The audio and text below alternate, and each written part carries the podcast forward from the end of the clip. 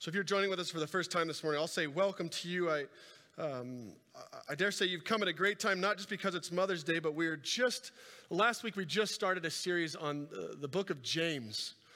And this morning isn't a Mother's Day uh, message by, by any means, but I do believe that the message that God has brought us by his word uh, speaks well of what it looks like to uh, to have healthy families and uh, a life that we can live for uh, for Jesus and uh, and to, to love one another better in the Lord. So we're gonna we're gonna turn this morning to James chapter one, verses nineteen to twenty-seven. James chapter one, verses nineteen to twenty-seven. So let me invite you now to hear the word of the Lord.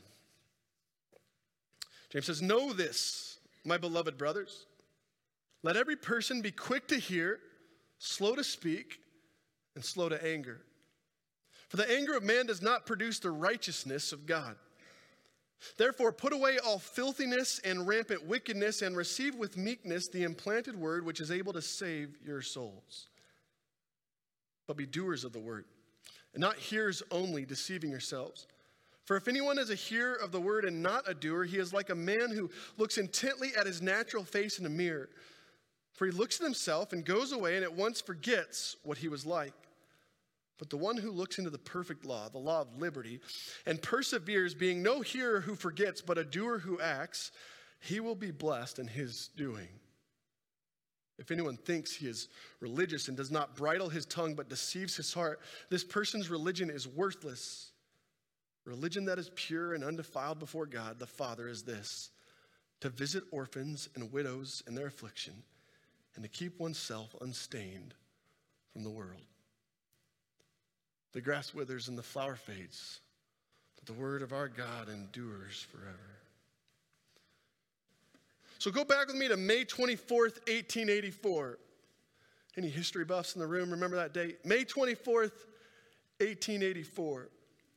A man by the name of Samuel F B. Morse sat at his desk in Washington, D C, and with just the tap of his finger, that one man single-handedly changed the world forever. Morse had been tasked by the U S government to construct and connect a wire from Capitol in D C all the way to Baltimore, Maryland. And so after years of research and thirty thousand dollars in funding, the guy pulled off the impossible, and the telegraph was born.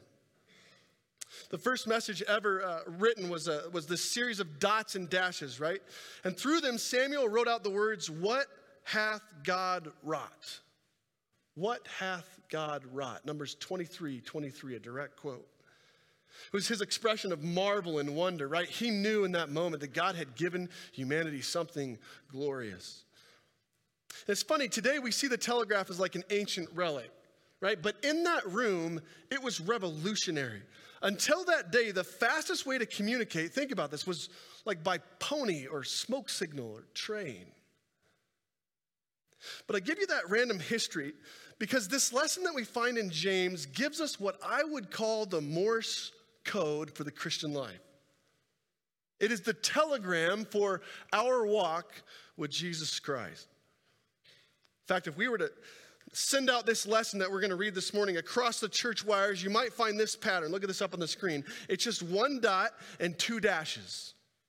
One quick, two slow. Look at this again up on your screens. Look at this in verse nineteen. "Know this," James says, "my beloved brothers. Let every one of you be quick to hear, slow to speak, slow to anger." You see the code? Dot, dash, dash. Be quick to hear, slow to speak, slow to anger. Today I want to explain for the rest of our time this morning that one dot and those two dashes of following Jesus. That's it. It's that simple. And my prayer is that as we do this, that image of that telegraph would stick with us, not just right now in this worship service, not just this week, but maybe even our entire lives. Because here's my conviction. That dot and those two dashes offer us a life-changing, life-giving pattern. James was writing to this church that had been scattered in, in the dispersion, right? We, we learned that last week. They were persecuted, and they, this, this, this, this persecution had broken out for the first time among these people. Leaders had been stoned to death. Life was, was not good. And, and so the image of the church in that setting was probably something quite unfamiliar to us. Just imagine with me like a, a gathering of people huddled up in a house for worship. And this community was probably somewhat organic, right? There was no written New Testament like we have. There was no canonized Bible that you carried into worship with you. There's no established worship team up on stage. There's no hymnal. The flock would gather for the really the sole purpose, that is to feast on God's word. And at that time, remember, this was an oral culture. You would memorize scriptures and then you would pass them down to the generations below you. And so James writes this very specific message to God's people at this very specific time. He says, as you walk through this trial, your focus should be on three things. Be quick to listen, slow to speak, slow to anger, dot, dash, dash. Remember, most lessons, uh, letters in the, in the New Testament were, were written as a specific response to something that was going on in the church.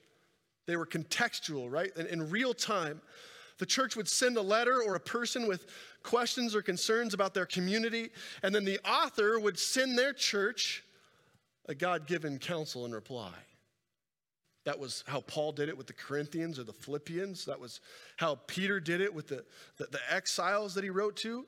And this book of James is no different for us, right? Somewhere in the midst of this church, in the midst of this assembly, a conflict had come arise, had, had arisen, where someone had spoken too fast, failed to listen well, and in so doing, they got the entire assembly worked up. It's a good thing that doesn't happen in today's church, right? Someone has spoken out of turn. And James writes this letter to encourage them in their walk now and their life together. And he says there's one thing you need to be quick about, and there's two others where you'd be really wise to slow it down. And here we are some thousands of years later, and I want to show you this morning how relevant this message really is for a Mother's Day like this. Let's, let's start here. Look at this dot. Look where James begins. James says, to follow Christ well, you need to be quick to hear. Let's play some Mother's Day trivia. Humor me for a minute. If I were to ask your mom or the mother figure that was in your life how well you listened as a young child, what do you think they'd say?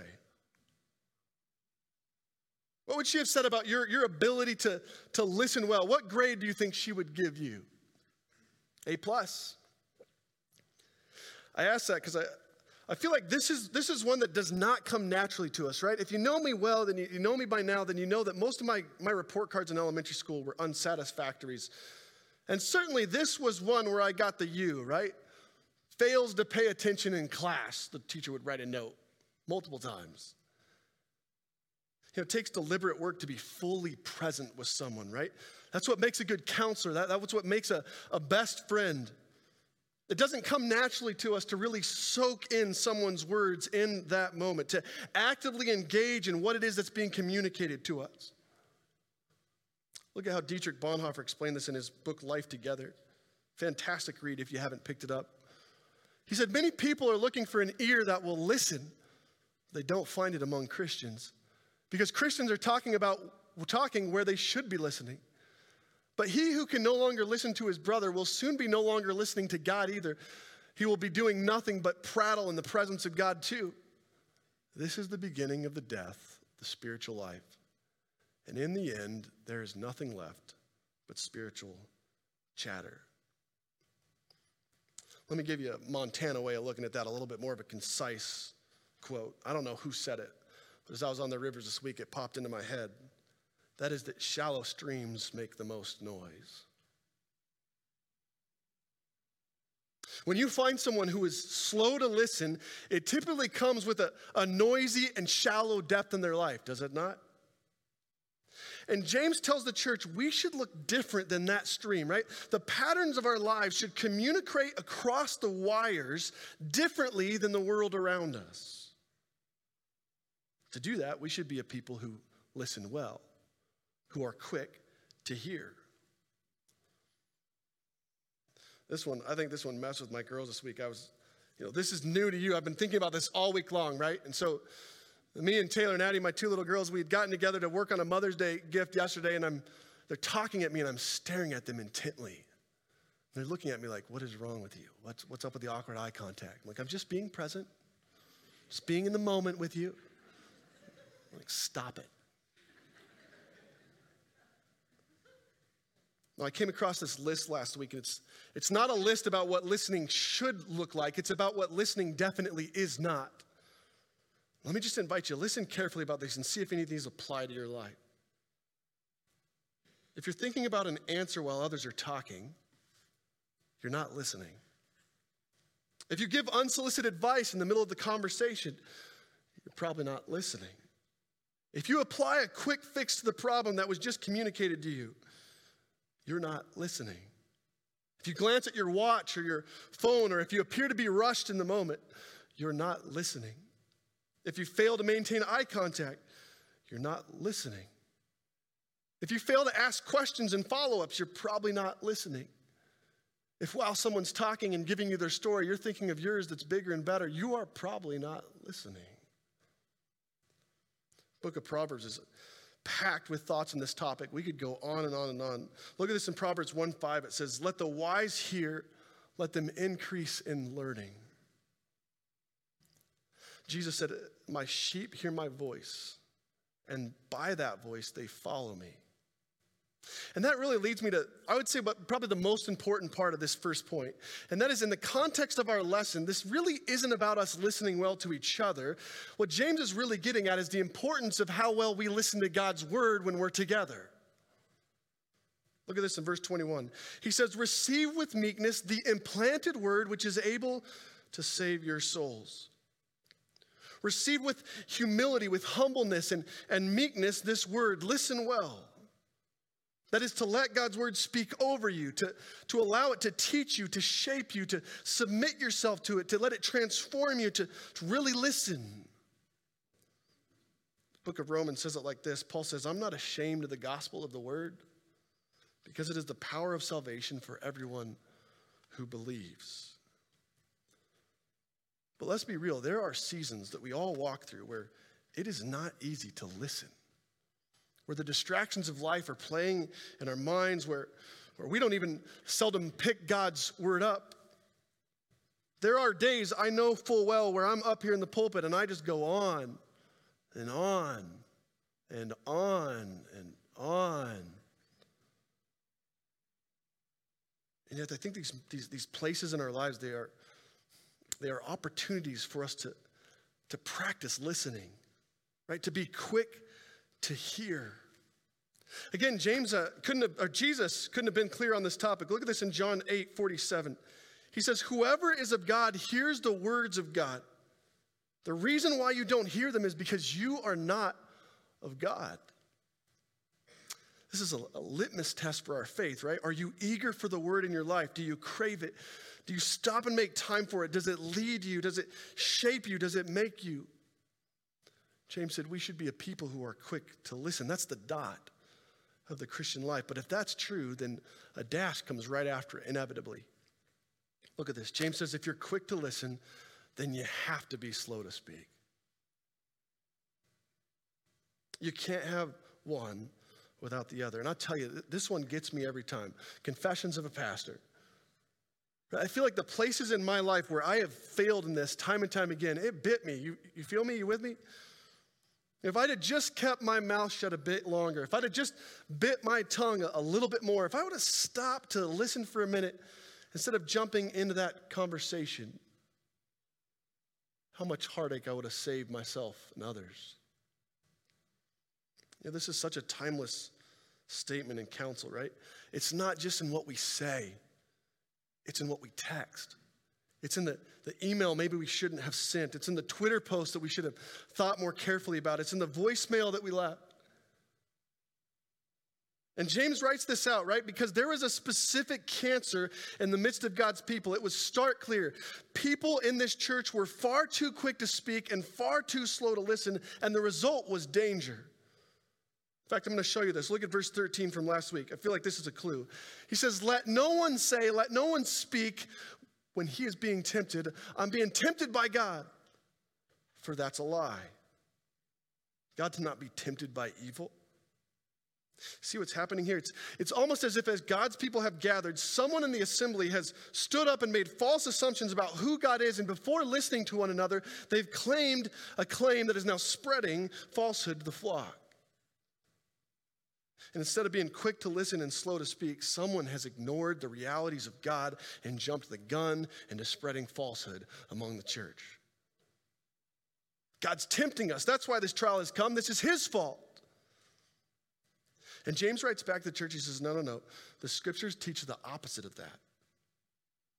Again, look at this in verse fifteen. He says, you're tempted by your own desire, not by God. You're lured by your own sin. God doesn't tempt. He saves from temptation.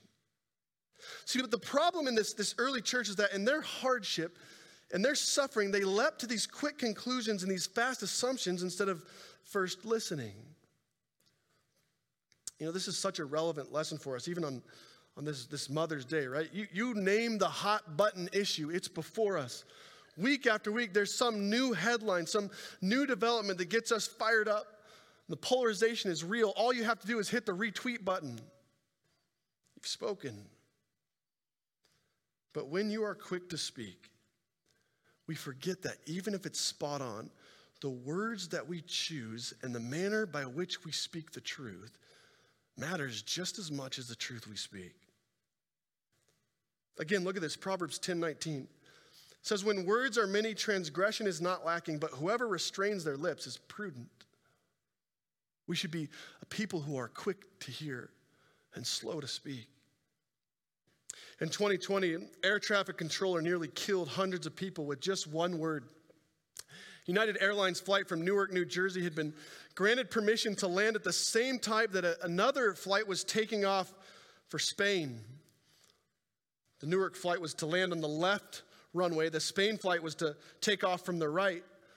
But in the chaos of the day, the, the flight controller accidentally gave clearance to the Newark flight to land on the right side instead of the left. And as the last minute, the, the flight for Spain realized what was happening, called it in, and in that moment, the two planes were three hundred feet from disaster. It's a good thing they weren't using the old telegram. You know, our words are powerful, right? One word can carry weight we don't even recognize. And the book of James is obsessed with this. This, this won't be the, the last time we look at this in this series. He talks about it five separate times in this letter.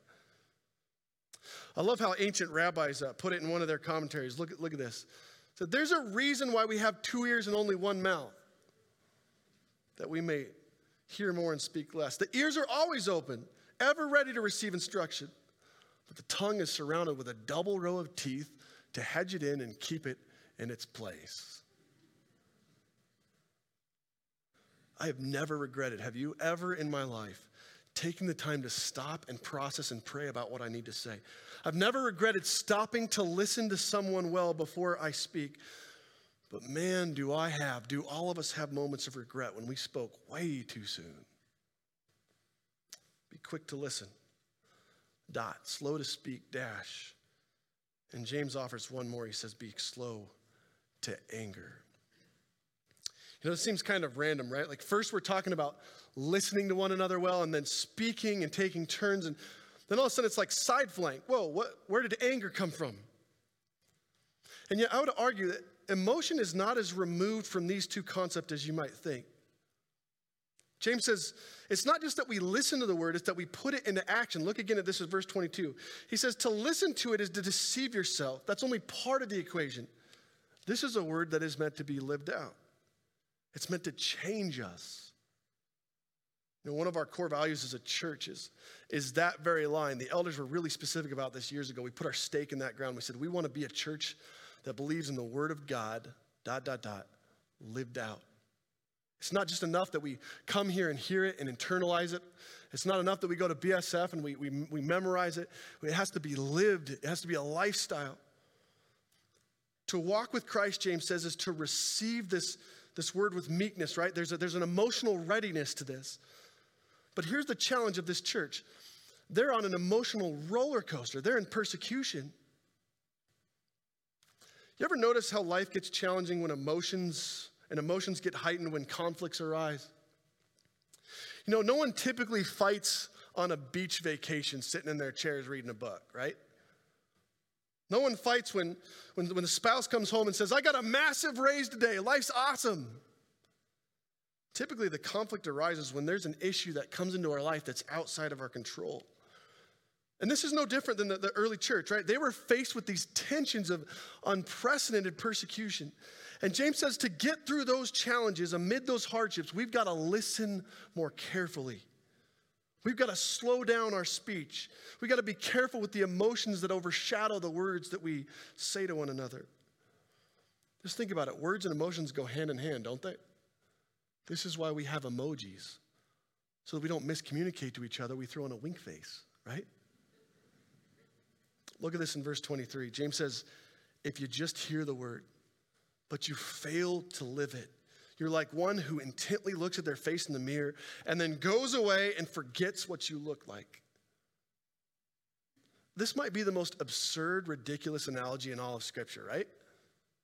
I mean, it's, it's a ridiculous analogy. I, I'm going to make the assumption that we all looked at ourselves in the mirror this morning. We got our makeup on, we got our hair done.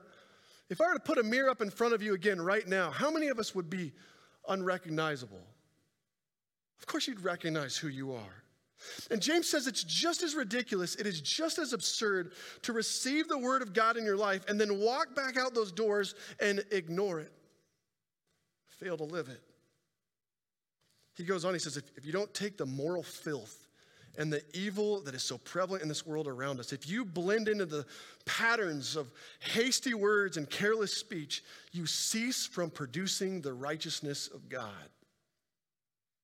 Proverbs twenty-nine eleven, I think it amplifies this. It says, a fool gives full vent to his spirit, but a wise man quietly holds it back. As I said, we're keeping it really simple this morning. Morse code of the Christian life. If there ever was one, I'm convinced it's dot, dash, dash. Be quick to hear, slow to speak, and slow to anger. And hear me well on this. I'll close with this last part. This is important. We don't live that code in order to somehow earn extra credit in heaven or to win over God's graces. We live this out so that a lost world would find Christ in us. So that a culture of vitriol and rampant discord and reckless speech would find something different in us that would spark a moment in their minds to see Christ's church living out his righteousness and his glory. Dot, dot, dot, dash, dash. This is the Christian pattern, the life that we're called to live. Let's ask God to help us do that. Will you pray with me?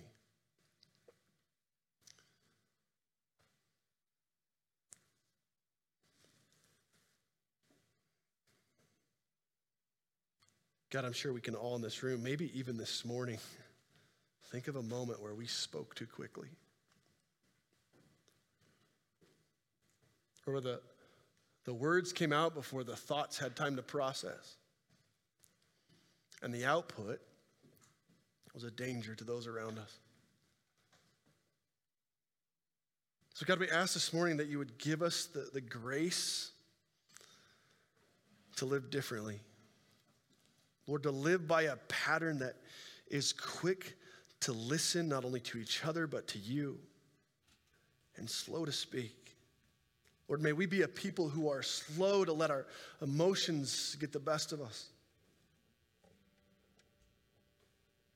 God, we thank you for, for reminding us of this gift that you have given to your church. Lord, we pray for forgiveness for those areas in life where we have We have failed to, to follow well, to listen readily. So God, we pray right now, Lord, that you would help us even this week, even this day, even this hour, to focus and to listen intently for you. In Jesus' name, all God's people said.